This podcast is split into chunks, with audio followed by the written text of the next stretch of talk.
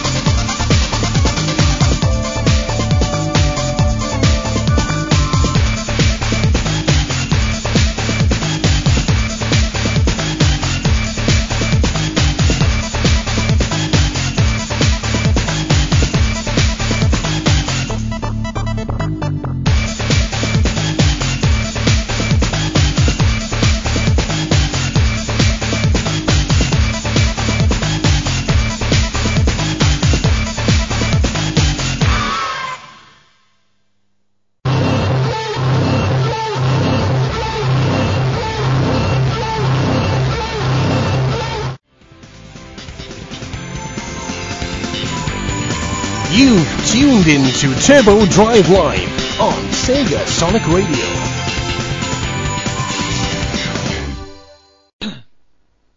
Yeah, I hate it when that happens.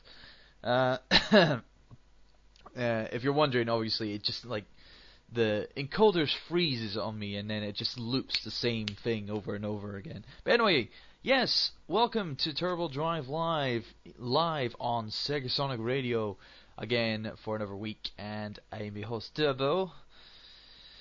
Yes, uh, with his uh, debonair voice and. Uh, randomness. I don't know. It's just, just it's one of those nights where you feel fine, you know, and you're you're fine. Everything's hand hunky dory as such.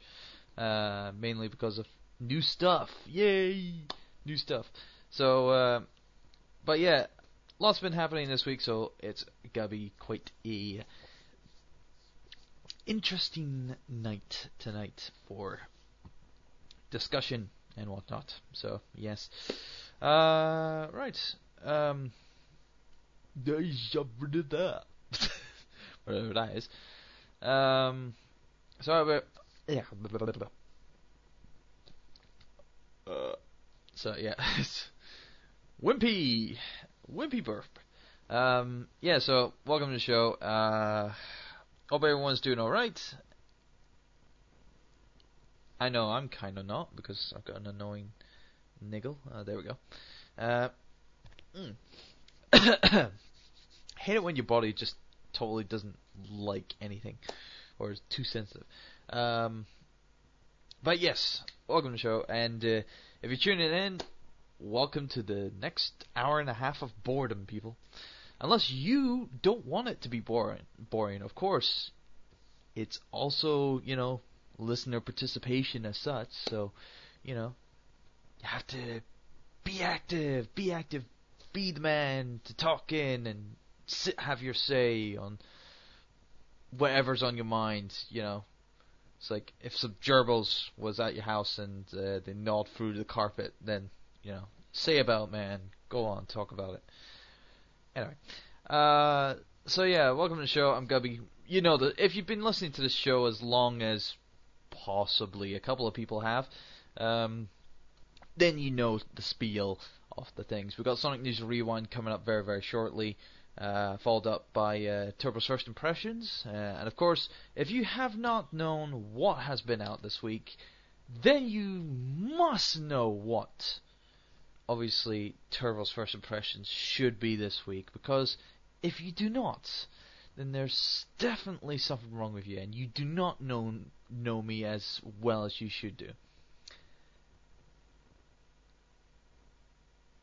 and I was gonna think of a title that I wouldn't have, uh, wouldn't have played to say that I would never uh, mention in Turbo's First Impressions, but I can't actually think of a bad title right now that came out this past week. Um, so yeah, I'm kind of stuck on that. Uh, other than that, uh, we got uh, also your music requests as well, and also if you do have music, well, of course, if you have musical requests, uh, you can send them to um, our email, which is uh, turbo at sonicstadium.org, or you can send me a private message through the IRC chat room, which uh, many people are residing this uh, evening, hiding away from the the bleak and uh, senseless real world that is out there, because uh, we all know that the real world real world sucks. Sucks really bad. We know no because it does. We live in it. It's dull. It's boring. Plus, it's also full chaos. Um, but yes, uh, people residing in there tonight. We've got Joshu, Birdie, MK, Rokanoik, Rokanoik now. Oh dear. Uh, Sponny, um, break targets. Yeah. That's kind of odd. Um, D'Artagnan, Fly Fox Tales, uh, a guest, of course. Um, Kit, uh, Kitson, who's away. Uh, Miles Prower, Project Phoenix, Ringtailed Fox, Shade, Sonic AD, The Stiv. Yes, The Stiv. Uh, Tiki, Trigon, who's away. Turbo SSR. Hmm. Uh, Vigil, uh, Wide, and uh, Ziggy Shadow Dust. Yes. Uh, I've forgotten how the song goes. Uh, that's how much I failed just now. Yeah. Um. So anyway, hope everyone's doing all right, having a good time, sheltering themselves, sheltering. Yes. Um, but of course, uh, there are a few things that I would like to say to you people to get your brain working because you see, uh, the major gaming event that is going on just now is TGS, which is of course the Tokyo Game Show, uh, as many uh, games journalists and game fanatics uh, should know about. And uh, I'm just wondering to those people who are actually listening just now is here. Here's a question for this event. Um, do you think that TGS is really t- being taken seriously nowadays? Because, frankly, I'm not seeing that many people actually going on and talking about it. Uh, I've heard there's some things that have been mentioned, and of course, it's um, kind of odd that it's like it's not actually getting as much publicity that I'm ex- actually expected from the Tokyo Game Show. I mean, last year, last year's Tokyo Game Show got, excuse me, last year's Tokyo Tokyo Game Show got loads of publicity, while this year it's not as big as it used to be. I wonder why is that. Um, if you have have any ideas, go ahead, send them. And also, if you do have uh, any favorite bits of TGS that has actually been announced, i.e., the Sony conference that was just announced, and obviously Nintendo announcing a couple of things as well. If you got any, you know, faves from TGS so far, then go ahead and speak your mind. Uh, again, either through email address or um, it's like fr- through the email address turbo at sonicstadium.org or um, through the IRC IRC chat room. Talk about it. You know, have your say about uh, your feelings about TGS uh, TGS 09. But yes, um, that'll be talked about later on in the show. So why don't we crack on and uh, get started with the show? In terms of some music, yes, uh, I would like some delicious, fun- uh, delicious funky sounds from uh, from the soundtracks of Jet Set Radio. Yes, uh, okay, uh, of course, Hideki Naganuma, uh, the techno god that he is. Is he tech? Is it techno? I, I, I don't know what his profession is in the music industry, but I think he is techno. Uh, and here's his uh, song from Jet Set Radio, the original Dreamcast original. Um, we have Rock It On, uh, and it, it is actually a very bouncy track. Actually, yeah, it's like mm, yeah. So but anyway, uh, enjoy this, and I'll be on the other side for Turbo's, uh, well, Turbo Drive Live, Sega, uh, Sonic News Rewind. So, enjoy, and uh, be right back.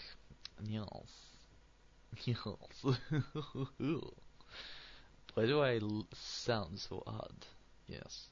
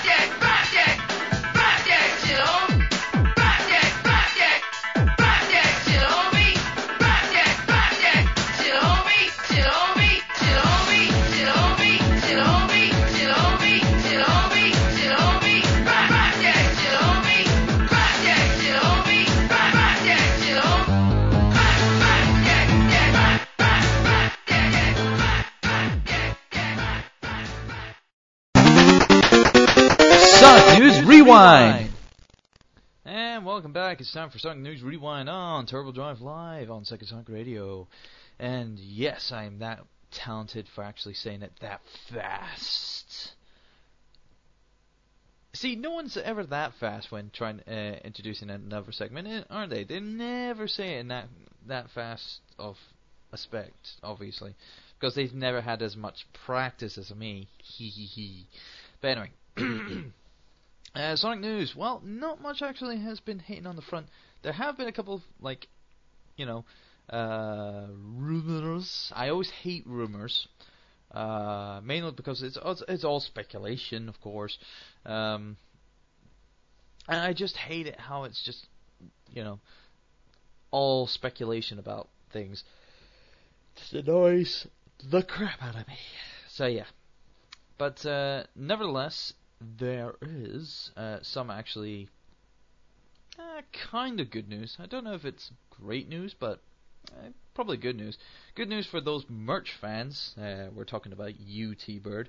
Um, with uh, the new uh, partnership with Mad Catz and Sega to license new accessories with the license.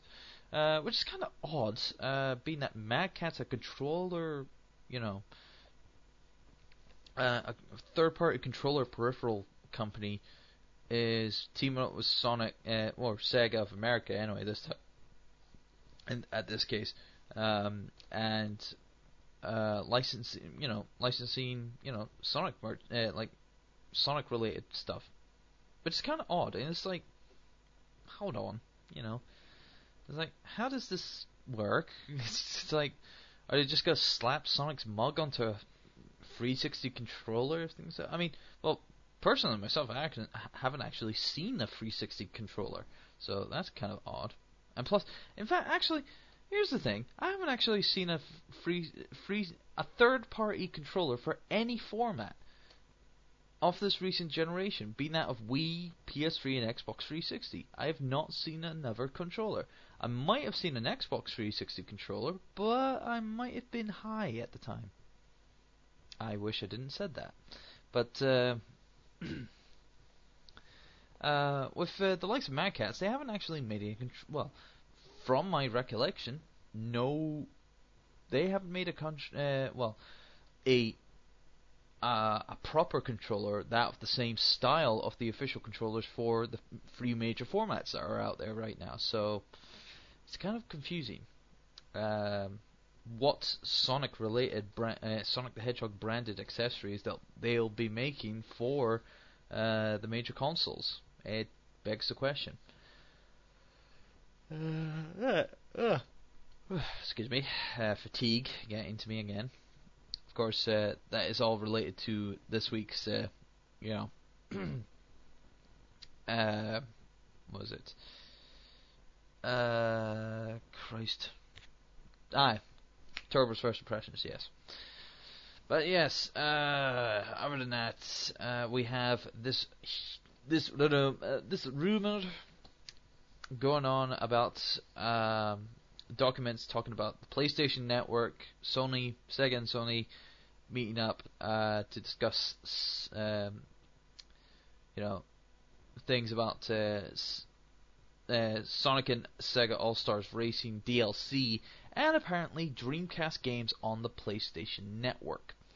Now, personally, myself, um, uh, we knew, well, I knew from a uh, from talking to uh, Steve Lycett, uh, who is the um, executive producer of uh, Sonic and Sega All Stars Racing, we were having a t- uh, we were having a talk off camera of uh, the, uh, you know the certain things and whatnot, and he was going on saying that the the PS uh, obviously Sonic Sonic and Sega All Stars Racing is apparently gonna be you know the the flagship title that they're focusing on for the high definition versions is the PS3 ver- PS3 version.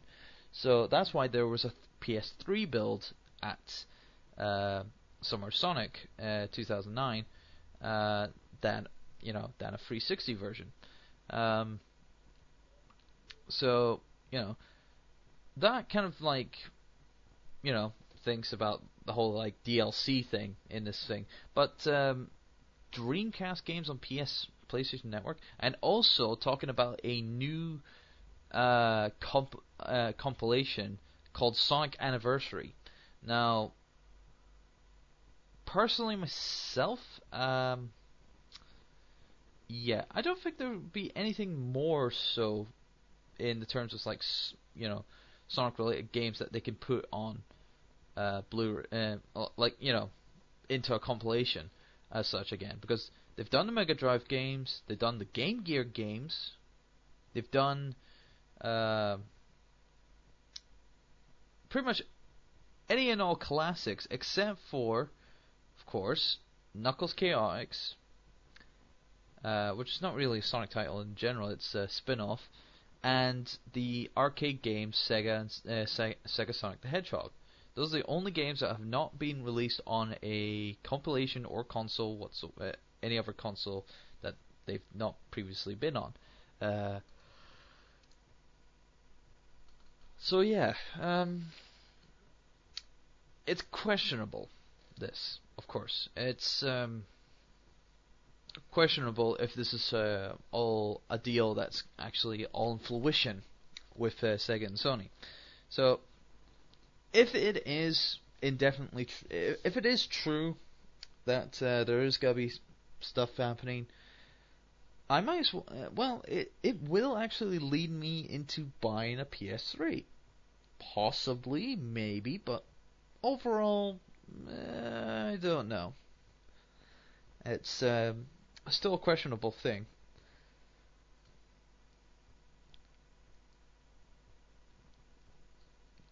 I mean, uh, it again. Obviously, it's only rumor and whatnot. And if they do, you know, uh, excuse me, um, if they do make a uh, another compilation game involving the Sonic franchise, um, what what else can they put on it that's not from the Mega Drive games or uh, any uh, like any console predating uh, the GameCube era, being that of like Sonic Adventure 2 and Sonic Adventure, and you know all the all the other kind of like more well like uh, pre well like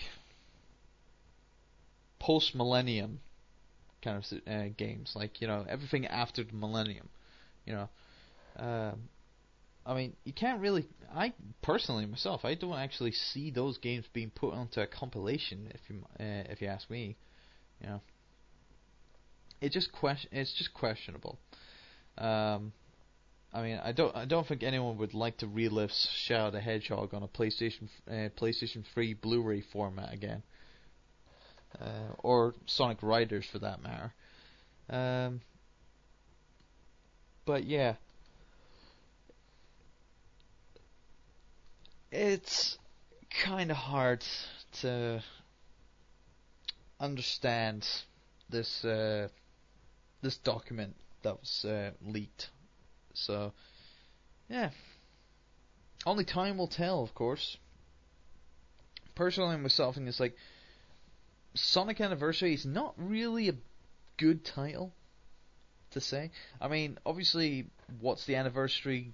When's the anniversary? This, you know, anniversary is set for? Is it going to be for Sonic's 20th anniversary? Oh yeah, definitely a good idea, Sega. Launch Sonic's 20th anniversary uh, with partnerships with Sony, who are currently not in the top spot right now. You know, it's uh, not a good idea.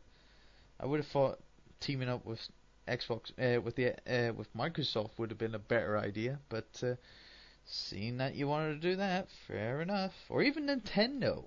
You know, you could have done something with Nintendo. You know, would have been good. But, uh, nope. Again, nope. Not happening. But anyway, uh, I think,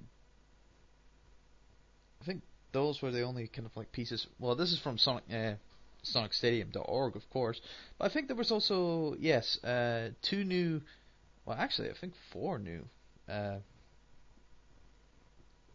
three or four, I can't remember. Uh, new Mario and Sonic at the win- Olympic Winter Games. Uh, uh, like tra- uh, gameplay trailers, and it's like you know, got snowboarding, like ice events, blah blah. It's all this, this, that, and the next thing, and also dream events as well. And it's like uh, dream snowball fighting, thrilling. Um, it is quite thrilling, yes, very. But uh, nevertheless,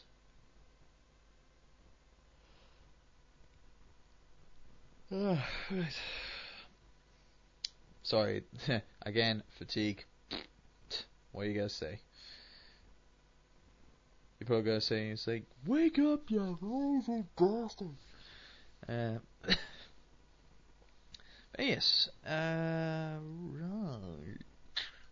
So anyway, not many people are actually talking tonight. Of course, no one does. It's uh, the regular, uh, regular thing that kind of like happens in you know the show where obviously I give you a subject and yet you do not talk about it, or you do it very, very, very wee little, little bit, bitty, bitty, bitty.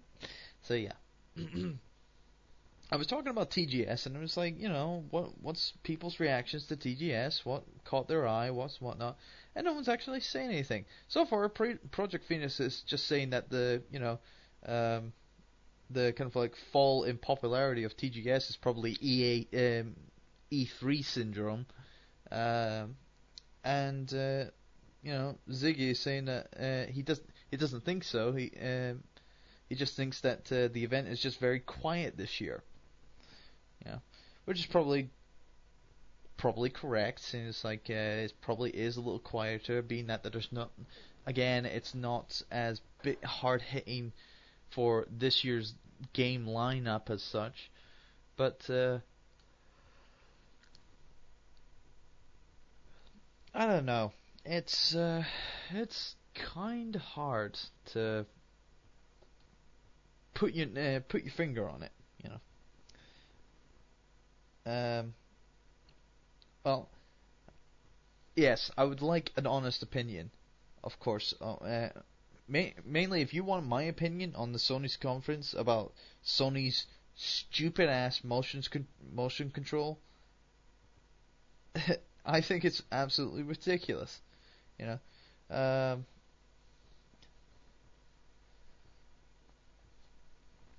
Um, and I actually do agree with uh, Phe- uh, Project Phoenix there. Uh, it is rather dickish that, uh, in a way, that they an- announced a 250 gigabyte machine off the slim uh, version of the Slimline already just after its release. Honestly, Sony what the hell? I mean, it's bad enough that you're releasing this soon to be dead machine, the PSP Go, you know, for an extortionate amount of money, I can uh, tell you. And it's going and just to just to basically, you know, we we know we uh, basically I can tell you now. We can definitely know that uh, you know, the PSP Go is a waste of money. A waste of resources, a waste of tech. It's basically what the PSP should have been from the get go. Really, it was. But uh, it's just too late because the the market knows that the PSP has been out for as long, you know, it's been out for a while now, you know, and just making a 1.5 version of it with no UMD, uh, with no uh, I UMD drive in it, um, th- th- there's no point because the you know the second gen- the second generation of the PSP is probably in development and they're probably going to be re- revealing it very soon. So there's no point in having the PSP go around. You know, it's only out there for the tech heads, and I can tell you, there's not many tech heads out there anymore. Not many people who squan- uh, squander the money for the greatest tech technology that's around there, and have it on display or use it or whatever. Um, but yeah. Oh, we're getting a conversation now here. Um, uh, what was it? Talking about uh, the, uh, the new Slimline um, being like a thirty pound difference um, to just compete compete against uh, Microsoft Super Elite. Uh, uh, what was it?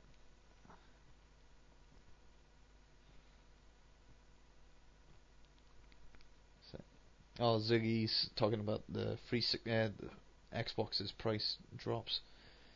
Uh, hundred pounds, and Microsoft gave those who bought the machine for the original price were, were given one hundred pounds worth of accessories and games. I think the only redeeming feature of is the comic book reader.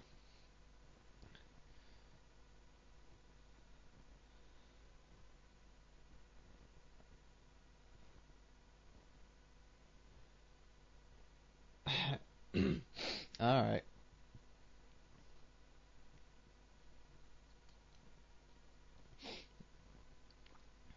Yeah.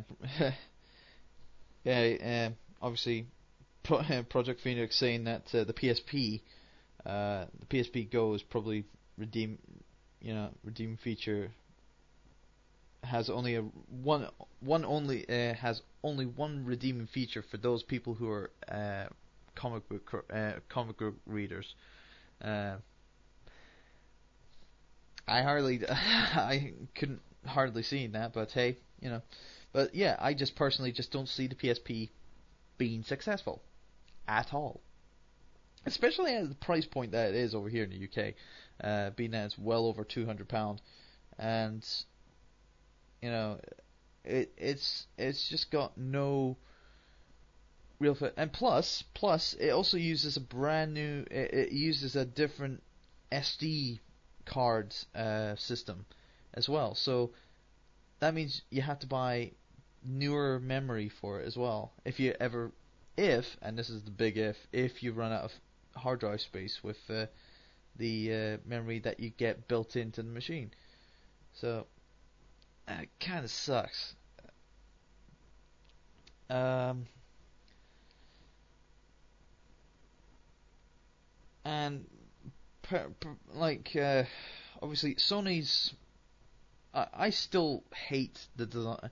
I just hate it where you know the HD company, like even Microsoft. Even I'm still pissed off at Microsoft trying to uh, is who is following in suit with uh, Nintendo and also Sony's guilty of the same thing, trying to make their own motion sensor controls. And I also uh, I'm also pissed at Capcom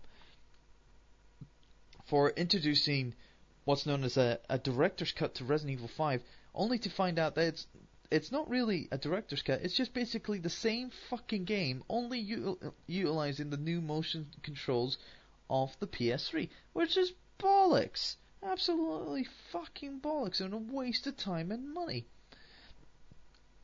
I mean, Resident Evil 5 was, you know, it was successful enough. You didn't have to squander its success with a gimmick like that. I mean, there was no point. Why was there any point in anything like that to repackage? Oh, okay, fair enough. They only did, they did this once with Resident Evil 4, and it worked mainly because the the control system was already implemented. But for the high high, defin, high definition consoles like you know PS3 and Xbox 360, they didn't have that, so they had to go back to controller setups, which is fine. But don't, for the love of Christ, put it on the same format again, just with the uh, with the different control scheme. That is bollocks. I'm sorry, that is absolutely fucking bollocks. You know, the reason why Resident Evil 4 was actually very intuitive in its design is because that the Wiimote and Nunchuk was the primary control setup. The regular joypad was the secondary setup. And I don't well, I can't remember off the top of my head if the if Resident Evil 4 Wii Edition actually had the regular format of uh, the regular com- control format. I think it only just had the uh, you know the Wii motion controls as its only setup. But uh, no, it still begs, begs begs the question to Capcom: Why? Why in God's name did you have to do that? Why in God's name did you have to utilize a system that you didn't need to do in on the PS3 version of the same fucking game. It just does not make any sense. And it's not really a director's cut. So far, there's no information about any extra features or any extra chapters or any extra content whatsoever. It's just gonna be the same fucking game, only with a different control scheme. Which is bullcrap. Absolutely fucking bullcrap. And it's a waste of your hard earned cash that you just recently got from a a good hit, I might add. Resident Evil 5 did actually fairly well, I believe. I do believe I it sold very well. If not, then there's definitely some serious problems. And race, racist, uh, uh, you know, uh, racist, you know, kind of like propaganda, propaganda aside, it still did very fairly well. You know, I mean, it had a lot on its it had a law on its back. But seriously, do you think any person I now answer truthfully, Capcom, would you think that any person will be buying a game that has director's cut and the only features that it has is just a different control scheme? Me personally, I do not see that happening. I mean, with Resident Evil 4, you fought sensible. You just took one version of a game, combined it with another version of the game, and made it a complete game, being that of the GameCube version of Resident Evil 4, the PS2 version of Resident Evil 4 with its extra content and extra costumes and whatnot, put them together and implement a new and simple control scheme on a uh, on a you know you know um, innovative co- console. And there you go. That was Resident Evil 4 Wii Edition. Right there. With Resident Evil 5 Director's Cut on the PS3, you're just taking the same bloody game and just implementing a control s- scheme. There's nothing extra with it. Unless you're gonna get versus mode unlocked straight away with the Director's Cut, then fair enough. But other than that, that's a pile. That's just a waste of fucking money. You know. Seriously, that's just a waste of time and effort. You could have used use your that time for uh, for more more time to think of a new IP or something like that, or think of other financial plans for the Resident Evil series, rather than trying to implement a brand new control scheme on the same format that you just released on. It's just bollocks. It really it is. Um, but yeah, that was an announce. That was an uh, that was an announcement at TGS that I was just seriously pissed off at. Um, it just really, really did my head in. Um, but anyway, um, other things at TGS, I can't really think of anything off the top of my head. I do know that there has been new footage of Dead Rising 2 that I'm interested in seeing, but I haven't actually seen it yet, so I'm willing to, you know, try to find that. I did know, uh, I did find out that Frank, uh, Frank West from the first Dead Rising will be making an appearance in Ta- Tasaniku. Ah, oh, fuck it. It's the new Capcom versus game. Is Tasan. I sound like bloody, uh, you know, Bruce Forsyth. anyway, um, Tatsunoko. Uh, there we go. Tatsunoko uh, versus Capcom. Um, uh, you know, it's like with Frank West being on the Capcom side.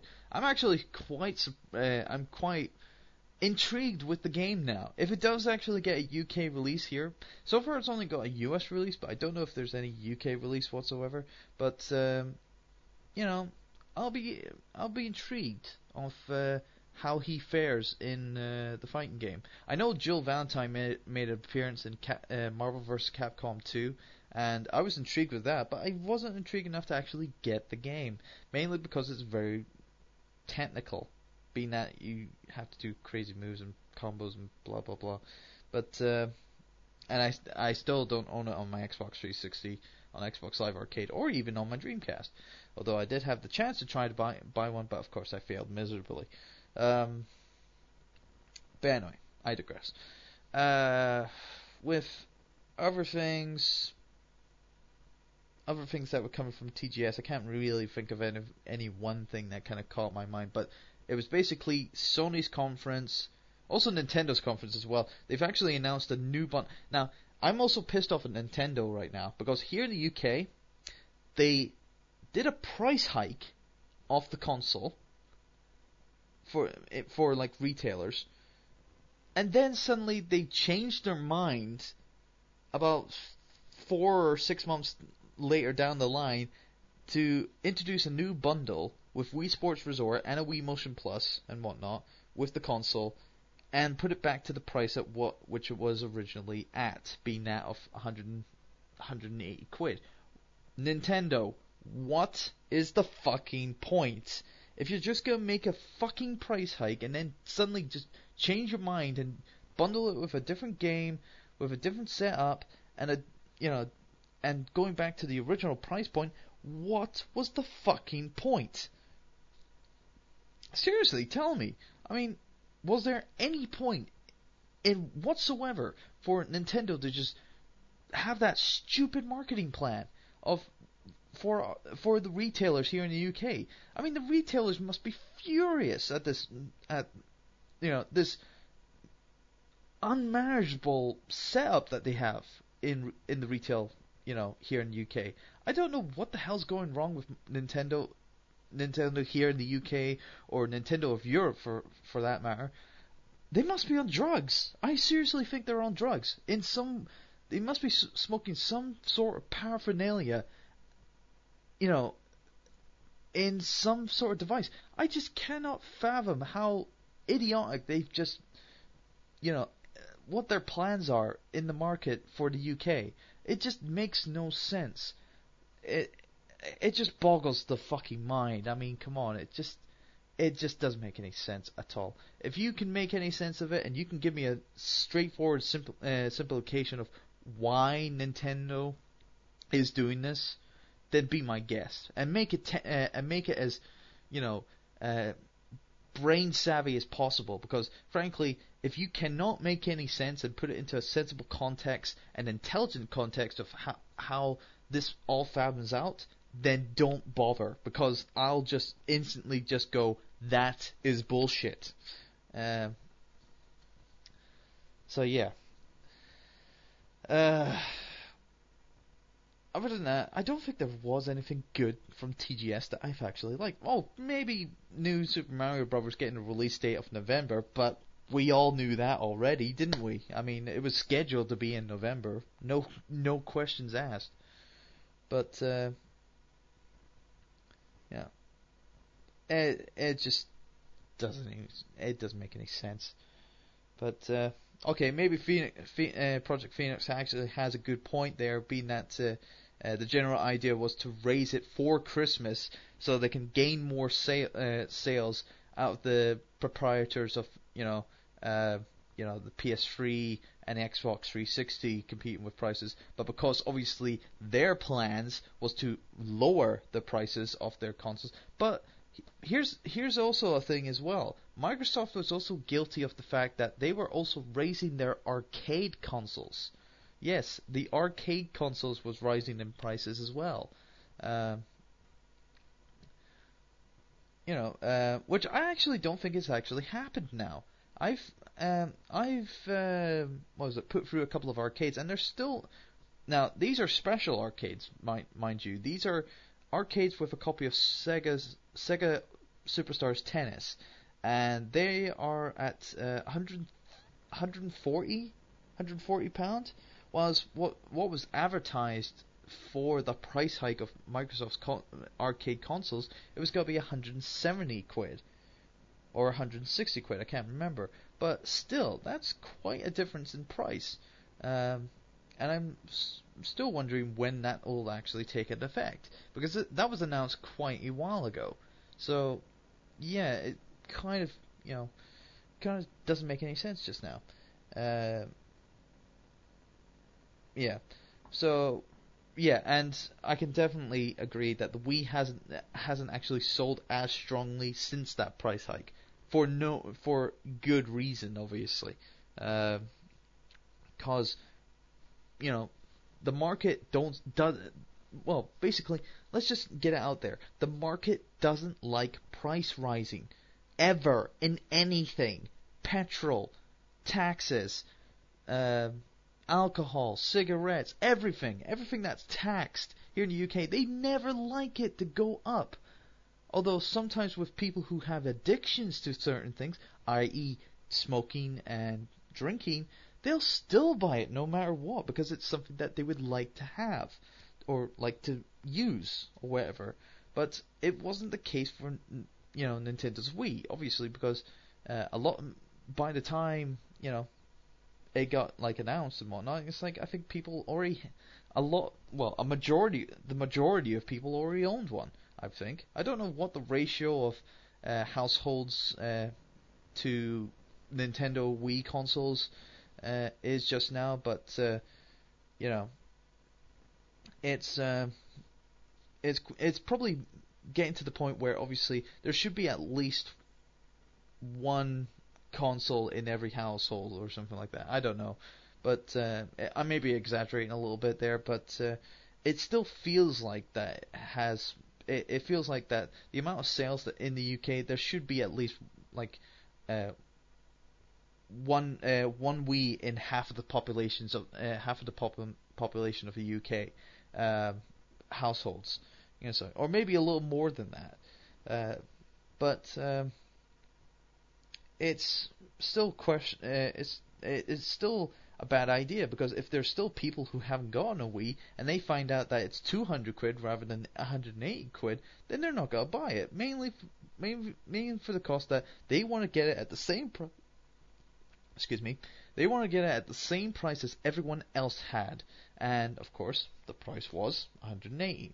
So now that my, uh, Nintendo have actually made sense of their fucking mistake, then they've rectified it by saying, "Okay, we're sorry. We're gonna put it down to. Uh, we'll put it back to the price. But here, we'll give you a bonus. We'll give you the updated version of uh, Wii Sports Resort. We're not gonna give you the Wii Sports uh, original anymore. From what I'm hearing, uh, anyway, I think they've just replaced Wii Sports Res- uh, Wii Sports for, for Resort, and give you a Wii Motion Plus to get uh, get you an early start in."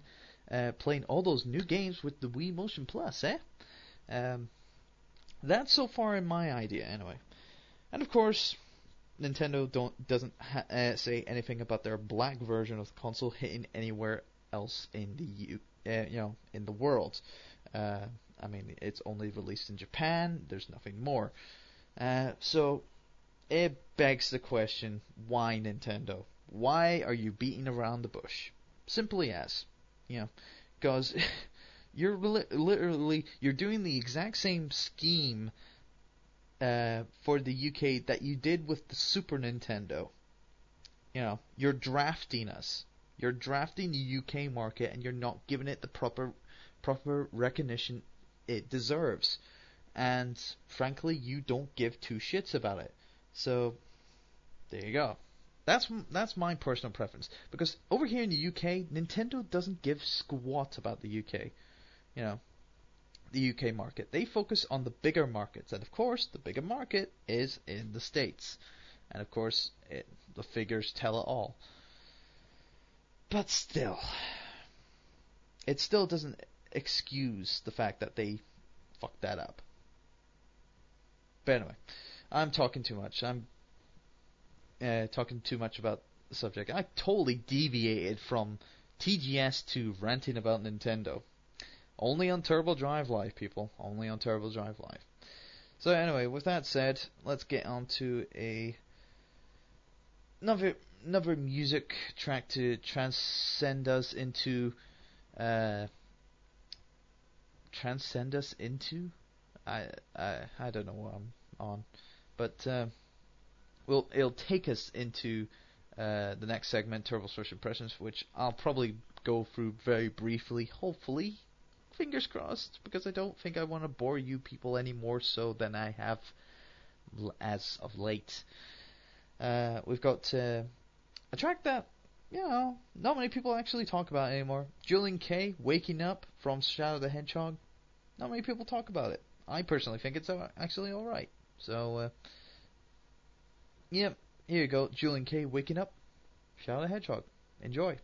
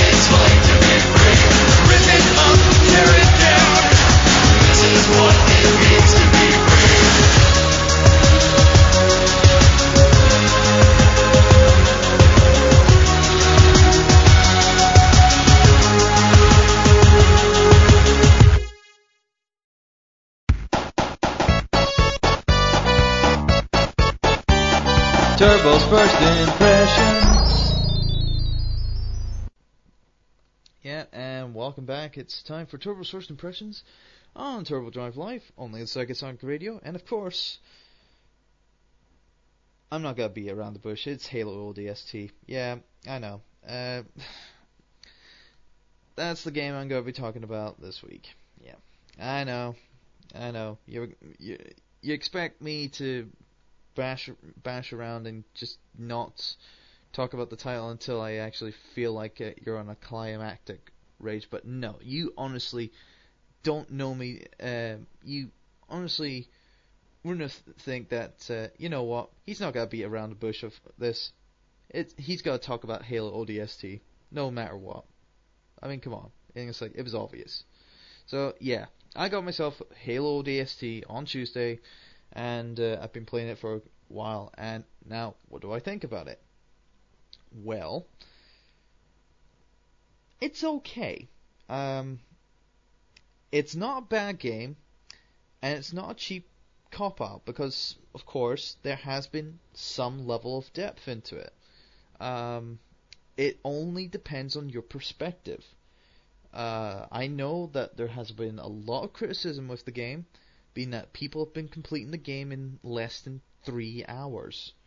Um, now, I don't know about if people have been playing it on the easiest difficulty or they've been playing it on the medium difficulty or the hardest difficulty. Me personally, I played it on the for my first playthrough on the hardest difficulty that was available, being that of legendary. Because I'm a badass and I wanted to be able to get all the achievements in pretty much oneer. Uh, and I pretty much did. Uh, well, the single player anyway. Uh, being that I knew that I would get the most out of most out of my game if I put it at the low, you know, at the biggest difficulty that I can set it up to, and try to do all the hidden stuff as well, including uh, all the collectibles that was available in the game, and uh, well, you know, I personally think it paid off. You know, I mean, there there are two games that are out just now that are at the same price just now. Uh, that for you know with uh, ODST, which is at thirty four ninety nine or thirty five pound, and there's another game that came out not too long ago, Wet, which is also thirty five pound. Now, picture this. Which game would you actually prefer if you had, say, a lust for multiplayer action and a single player campaign as well? Personally, I would have gone for ODST. Why? Because it does offer you more more for your value. I mean, you know, hear me out. You get two discs with it. The first one being ODST, the straightforward ODST game. And with that, you get a campaign which to many people say that it's mainly three to four hours. Me, I played it on Legendary um, for about what? Um, maybe six to eight hours, possibly ten hours, depending uh, depending of how many, how long that I actually played on it. Uh, because I was on, I didn't actually complete the game until like later on in that on that evening, um, going into the late morning. In fact, uh, so it, it it was quite quite a long haul. Uh, it was definitely. It didn't. It, I can tell you now. It didn't feel like four. It didn't feel like three hours. It felt more like seven or eight. Uh, and it probably was seven or eight hours, or possibly even more, maybe going in up to as much as ten hours. Because I can tell you now, I was dying quite a quite a lot with on legendary, and there was there's, there was points in the game where I was just basically low on ammo and low on health that I was seriously looking everywhere to find a, a decent weapon so I can take out you know as much covenant as possible with a good strong weapon, and of course, I eventually got that. You know, eventually. Uh, and really, I just don't see anything else. I mean, I can't. I, I can't think people can criticize this game for its short length campaign, whereas where its main focus is actually its multiplayer. Yeah, the multiplayer that you actually get with it. First off, the multiplayer that you get in the first disc of ODST is a co-op mode being that of firefights. And many people remember, you know, talking about firefight and all the kind of like ViDocs and whatnot that has been released on the internet. Now, of course, many people can just say that firefight is just horde mode without without the fifth man. Um, and personally, you don't need the fifth man, really, for firefight, because you've got other things that are helpful, like vehicles. Yes, you can drive vehicles in some of the maps that are big enough for you. And that's another thing. The maps are much bigger than, of course, the Horde maps that are, you know, available in Gears of War 2. You know, plus I actually find Halo 3 much more enjoyable than Gears of War 2. Uh, well, Halo 3 ODST. Um, well, in terms of like horde, horde and firefight, I actually like firefight more, mainly because it drops the fifth man. It doesn't have, you know, uh, you know, such a small array of enemies. You know, because what you got, you got drone. Well, basically the the first three enemies that you get are pretty much variations of the same enemy. You got drones, Therons, and whatnot, but they just have different weapons. Uh, whilst with uh, obviously with Halo 3, you've got different arrays of enemies. You've got grunts. Okay, you've got like three versions of the grunts, fair enough, but you do have other characters, including jackals, brutes, chieftains. Okay, chieftains are brutes, but uh, anyway, I'm kind of like getting off of the point. Uh, but it's also like firefight introduced bigger kind of things like the wraiths, you know, and banshees in some levels. You know, using a banshee in a level that's pretty good. Um,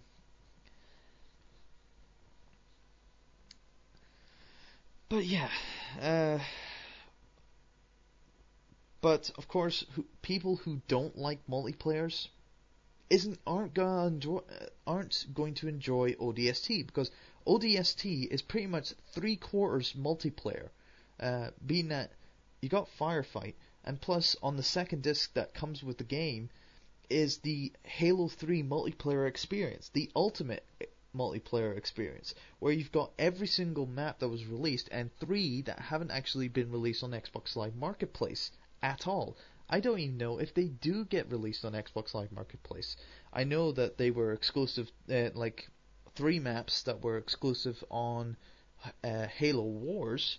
Um, what did eventually come out on uh, Xbox Live uh, Xbox Live Marketplace, but what's to say about these other three maps that are bit, uh, that would come out on, you know, Marketplace? Maybe maybe they won't release them on Marketplace based on the fact that it's on ODST and you could just get them get them to get this thirty pound uh, thirty five pound game, you know. Now personally myself, I don't know why that this game is actually costing sixty dollars in the states being that sixty dollars is the same price tag as Gears of War Two, or even, uh, or even worse, uh, you know, other kind of like uh, top name titles, like of course like Medal, uh, you know, uh, not Medal of Honor, uh, Call of Duty World at War. I'm surprised that it's at sixty dollars. Over here, thirty-five quid isn't that much, isn't that bad. In fact, thirty-five pound is actually um, the same price as a third party Wii title. I mean, honestly, I seriously don't know why people are actually bitching about the price in in the states. Well, oh, oh, okay, maybe uh, maybe that the price in the states is very, very, very stingy, but uh, here in the UK, by God, is the pricing actually very good? I mean, 35 quid, 35 quid for a brand new sub, you know, uh, you know, okay, maybe a, uh, you know, a new campaign uh, with lots of multiplayer uh, uh, capabilities on it, being out of, you know, the new Firefight for ODST and the full Halo 3 multiplayer experience uh, on another disc, which is playable, by the way. Of course, it's not like down. It's not like an install disc where you just install it onto your hard drive and then play the original Halo 3 to access all its of its content. No, it's a completely different disc in its own right. It's got every single map on it, and really, I just don't know. And plus, you can actually gain achievements from the from Halo 3 that are multiplayer achievements, of course, uh, in this separate disc. You know, and that's how good it is. that you can you can pretty much trade in your copy of Halo 3 towards towards ODST, and you'll still get the multiplayer experience as long as you've completed all the single player stuff, uh, including including like VidMaster, uh, the VidMaster uh, challengers that was uh, introduced quite a while quite, uh, quite a while back. Uh, then there's no point of co- holding your copy of Halo 3 uh, your original copy of Halo 3 if you just like the multiplayer. You can just trade in Halo 3, get and put it towards ODST, and just play the multiplayer from ODST's disc. It's that simple, you know. Um, so really, you know, I don't see why people are actually, you know, uh, complaining about ODST. Uh, being that, yeah, fair enough. It's basically Bungie's um marketing plan saying that uh, what was it? It's Halo only with ODST slapped on it. You know, it's like uh, they just renamed Halo with ODST at the uh, at the bottom of it. Fair enough. That's that's how I see it because it does utilize s- system uh, schematics from the first one, being that of health gauges, uh, into this game. And again, it actually does it very well, in where you you have a shield bar, but it's known as a stamina meter, and uh, if the screen goes red, obviously your stamina is so low that you can actually lose health. And once you regain your stamina, obviously the screen isn't red anymore, and that's you ready for another, you know, ready to go out and try it. But of course, your health still remains uh, at a damaged state if it was damaged. So you have to find health packs for them, which you can find, you know. Um, and that's what I liked in the original Halo, you know. And being able to have that system implemented again back here in uh, in ODST, I actually like it. I actually like it a lot.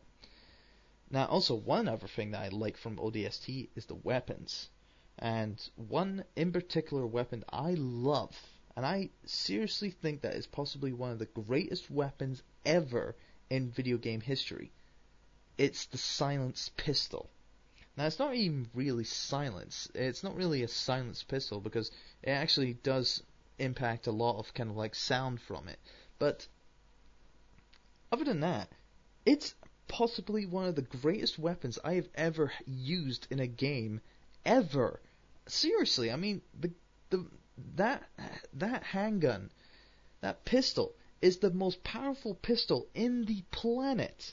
I mean, and the, and the most accurate, I I might say, because Halo 3, the Halo 3 pistol is shite, whereas with the ODST pistol is much more accurate, is much more precise, and it's much more deadlier. I mean, hell, one shot, one shot off a, you know, off a unshielded, you know, Covenant head, and they're down. That's it. Headshot. Bam, right in the kisser. And they're down like a, uh, they're out like a light. And, you know, personally, I just think that that is probably the best weapon ever in a game. I ha- I pretty much use it in, I pretty much have that as my primary weapon half of the time for taking out grunts and jackals.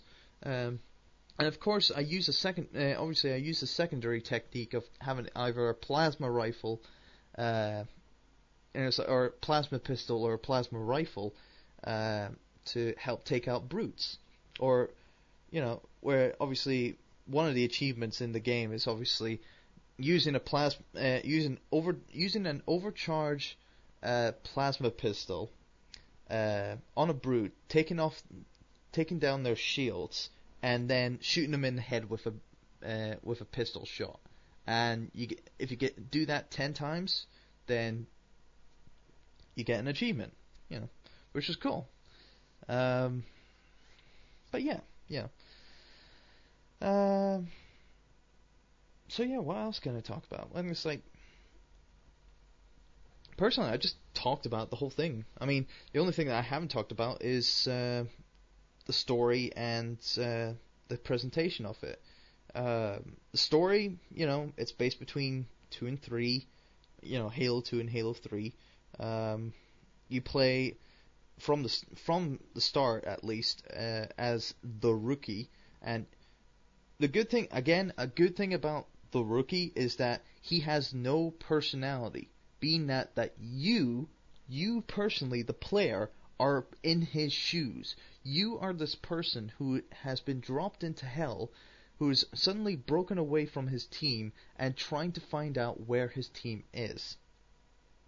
Now, personally, I like that kind of like storyline because it gives you the realization that you are playing a part of this character and you're gonna play as this character and you're gonna play it as his emotions, as his feelings, as as his you know his, his whole personality in this game, and you can act like it, you know, to the enjoyment of actually playing as him. So that's how I see it when whenever a character is introduced and he has no backstory, he has he has no dialogue, he doesn't talk, he doesn't he doesn't em- emote that much emotion, basically because it leaves you to add the emotion, the add add the you know add the sayings, add add the lines of dialogue yourself. You can say wherever in that position.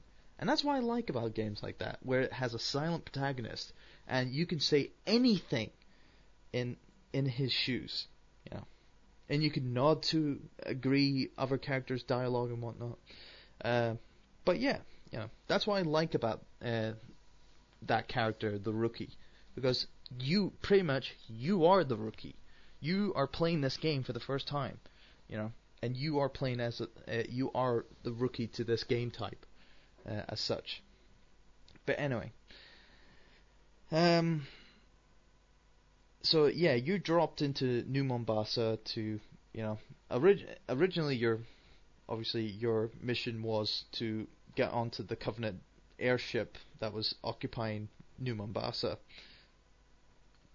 But of course, that hit the uh, shit hit the fan, and of course you uh, got strand, you got you know separated from your team. So things change. You go and search uh, for your teammates in the dark, six after uh, six hours after the drop that you made, and try to find piece together uh, all the things that have happened in New Mombasa, you know, and try to find people who are still alive.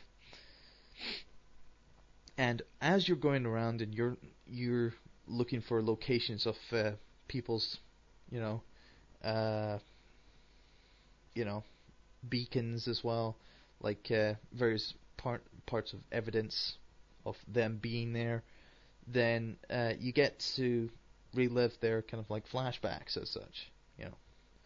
And and it's in these flashback missions that it's obviously a little different. Uh, you don't get to be yourself. You get to be this person, other person, this a person, a character who has personality, who has his dialogue, who has his feelings and emotions and blah blah blah. So, you know, kind of sucks. But uh, other than that, um, you know, I still like the campaign because it's actually a good filler. It's a, it's a nice filling. It's basically ODST is like a is like a light. It's like a lunch. Um, basically, or it, it's it's like a, a snack. It's a little snack in a meal. It's like you've got Halo One, the the starter, uh, and Halo Two, uh, you know the um kind of like uh, uh, you know like uh, you know the well I well I wouldn't say Halo 2 was the main course as such. Maybe it was an app again another appetizer, but um, no ODST um, definitely was that uh, you know side dish as such um, in that menu, and Halo 3 was the main course, you know. But ODST definitely was a very appeasing, you know, title, you know, uh, in terms of story storyline. And the other thing that I love from ODST is the soundtrack. I mean, God, I love, I love ODST's soundtrack. I mean, the atmospheric pieces in um, ODST, especially when you're at night, you're on your own, you're searching for you know, you're searching for your teammates, and you hear the music in the background, and you're thinking, "Holy shit, this is bloody cool," you know. It, it's like it's probably the most atmospheric music I've ever heard in anything, any media, for a good while. I mean, in music, yeah, well, in movies and games alike. It's like it's possibly one of the most cap- captivating soundtracks ever. And of course, the ending, uh, the you know final level music, top notch as well. Nice guitar, orchestrated and whatnot, all all very well done. Um, so, and it's actually the soundtrack itself has actually, you know, the soundtrack off the game has actually made me thinking of getting the the official soundtrack on CD on two disc on a two D two disc CD set that'll be coming out next month. Uh, so, excuse me. So really, I'm I can't wait for that. Um, because uh, I would love to have a copy of that soundtrack uh, in my as a hard on hard disk because having it downloaded on my computer does it no justice at all, and you know,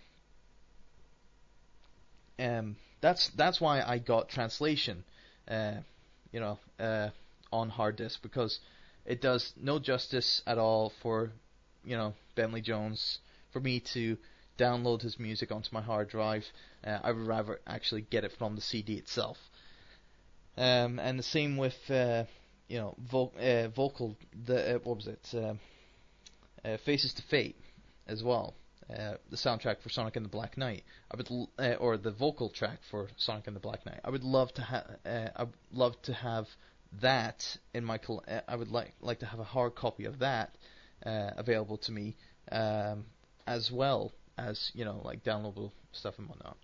But um, no, um, it is actually good. I mean, the only thing that I did actually had concerns concerns about was the open world of uh, ODST in the campaign, where you're on the streets of New Mombasa, uh, and you're trying you're in the dark and you're searching away, and basically it's a non-linear gameplay set because at one point I actually went to a, went to uh, a section in the game where uh, I was reliving was you know doing a flashback mission and where uh, they were actually leaving the city and it wasn't the last it wasn't the last one I was doing.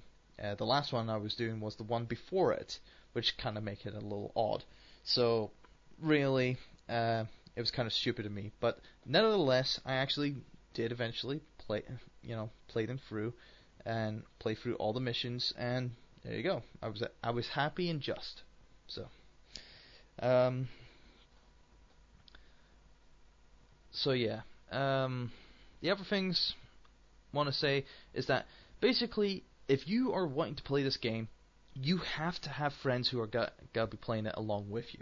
Because without without having any friends who are to play along with you you will not get all the achievements.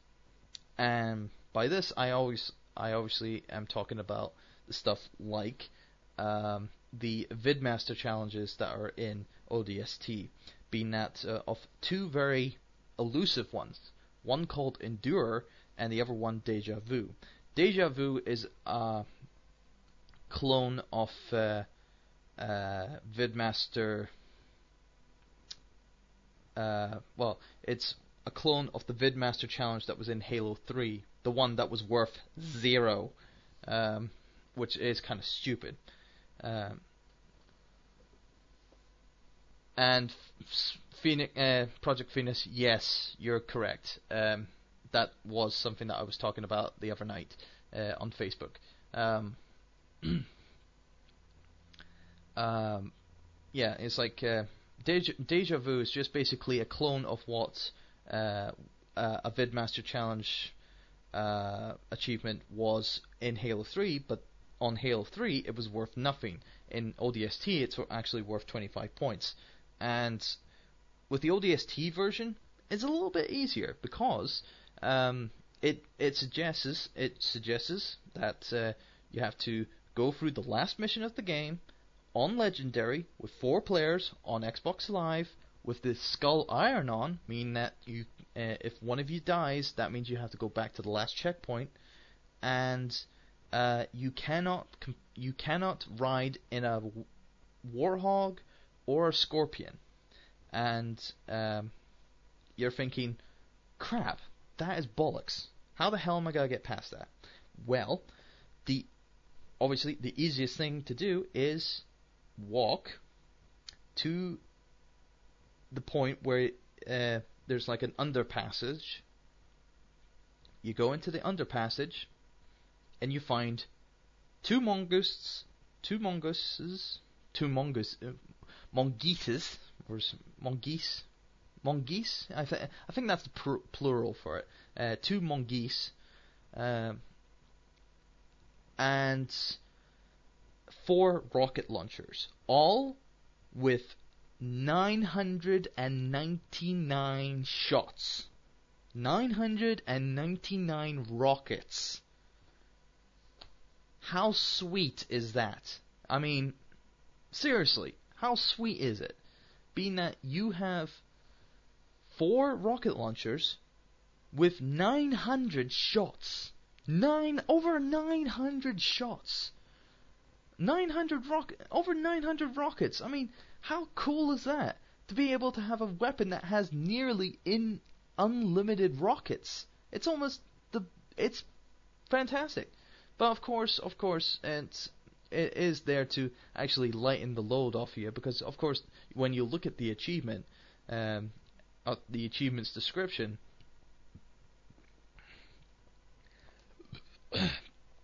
you're thinking to yourself, how the hell, how the hell am I supposed to get uh, get through this, you know? But anyway, um, there's that, and the other one was called Endure, and that one's even just as tough, being that you have to play through firefight mode with four players on Xbox Live on heroic. Now you're probably thinking, uh, you're probably thinking that heroic, okay, heroic, uh, okay, mm, okay, it's fair enough. Um, it's not too hard, is it?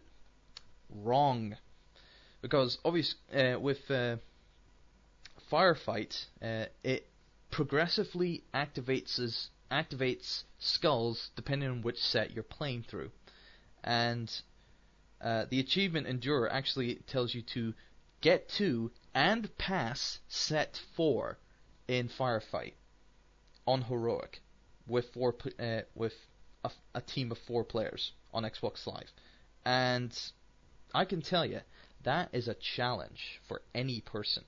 I mean, heroic alone is a challenge. Um, as for you know anything else, it's like trying to do it on legendary. uh, Trying to do the same thing on legendary would just be an absolute nightmare. I mean, with thing uh, obviously the skulls that activate on firefight do really test you, and I mean it do does really test you. So really, yeah, it's all all all under pers- uh, you know a person's skill. And personally, myself, I was lucky to have a team team of very very talented gamers. I can tell you that, and uh, yeah, it was pretty cool. You know. Uh, but uh, nevertheless, I can tell you now that uh, those are two achievements that will definitely test your skill, and you definitely need to have a good team. You have to have a very good team to be able to accomplish those achievements. If not, then you're screwed. The only other VidMaster uh, achievement that you can actually do on your own is uh, VidMaster Classic, which uh, is uh, going through a level uh, solo on Xbox Live. You have to be connected to Xbox Live for this, and uh, go through the level without shooting or killing anyone. Like sh- throwing, you can't go through a, a game without throwing grenades or shooting anyone or killing anyone. You have to go through the game without killing anyone at all. You know, with or even try to shoot or try to throw grenades at all. So, and the easiest way of doing it is doing it on the mission uplift. Re- uh, you know, it's like uh, uplift reservoir or whatever. It's the it's the second flashback mission, and uh, which where you play as Dutch, who has the big Spartan laser on his back, uh, or Spartan laser in his hand. And uh, with um, what was it? Uh, with that that one there, it is actually very easy, and, uh, and I was actually able to do that first time. I might add, um, with the fact that, of course, it's like. Uh, uh, I was I was able to see uh, a certain pattern that you can see online. You can like search for videos online for people actually doing it, and of course, people had a lot of lot of uh, uh, a, a big advantage of playing through this game. So they had a lot more skill and a lot more time to work on this. So basically, I was able to pick up from those tips very quickly. So basically, all you have to do in that mission is to get the Warthog, get into it, drive. Well, and of course you have to do this in Legendary as well, so it makes it a little more difficult. Drive, get get as far away as from the you know war zone as possible, trying to dodge this, that, and the next thing, uh, including choppers and wraiths and whatnot. Um, but as soon as you get out of there, uh, and you find a, you know, you find a ghost that is not being used whatsoever, take it. Take that ghost and drive like there's no tomorrow. Um, and basically, if you can get past it, fair enough. You are good. And of course, I was able to prove that myself. In fact, I actually I can tell you now that when I completed it, completed the whole game on legendary by myself, I got one person saying that I was a very I was so good. You know. I got I got a message from someone on my Xbox Live uh, list saying that I'm good and blah blah blah. But frankly, I just did what I did. Yeah, it wasn't that. It wasn't. It wasn't a big deal, really. You know. But I can tell you now that, uh, of course, I have all the VidMaster achievements that actually gets me recon on Xbox on multiplayer. I actually went. Now it's funny. I actually went onto Xbox Live, uh, well, or Halo 3 multiplayer with recon on, and I got a few people going, "Oh my god, he's got recon! Oh my god!" And some people were going like, "Oh, it's like, you know, recon sucks. It's not important anymore." And frankly, I just don't care uh, because uh, you know I got recon. So what? Who cares? You know, um, I just put it on just just to piss people off. I just love pissing people off. Um, you know, it's like uh, with my accomplishments because with Halo 3, I actually did everything legit, everything legit. Um, okay, except for a couple of things. Uh, being that of uh, uh, on Halo, uh, on some of the Halo 3 achievements, like getting overkill in a ranked match, I did that in an oddball match, or I did that in a what was it, uh, a King of the Hill match. And, you know, people were nice enough to actually say, look, okay, you want an overkill? Here you go. Here's your overkill. Enjoy. So, yeah, you know. I mean, some things I did actually get legit, like getting two uh, getting two kills in a row with a Spartan laser. I did that very easily. Uh, peop- just two people was going at it, uh, and I was able to charge my laser and kill both of them at the same time. I was lucky, you know. But no, you know, there are people who are actually kind and willing enough to actually play, uh, help help people get achieve, get achievements and whatnot, and uh, you know during games where kills don't actually physically count. So there you go. Uh, but anyway, enough about that. Um, but no, for the VidMaster ch- uh, VidMaster challenges, I did those legitly, and I earned recon, you know, the fair way instead of trying trying to do this whole bullshit thing where you send a picture to everyone, to s- send a picture to ten other people, you know, and tell them to have them on on your profile and blah blah blah. You know, that's bullshit. You know. So yeah. Anyway, overall, what do I say about ODST? Frankly, if you have if you have Halo 3 already and you've completed all the campaign, I say trade it in, put it against ODST, and there you go. You've still got your multiplayer experience of Halo 3, uh, Halo 3 in ODST. So really, I say if you're a fan of Halo 3, get ODST because it's not, it's definitely not worthless. You know, it does add a little backstory to uh, backstory to the game, and it has you know extra you know maps that are not currently not available on Xbox Live Marketplace just now. So really, it's worth it. I think personally myself. So anyway, that's enough for me. I've talked about it enough, and being that not many people actually request music, that's the end of the show, people. And I'll be uh, ending the show with one piece of music that was actually requested by a regular listener to the show.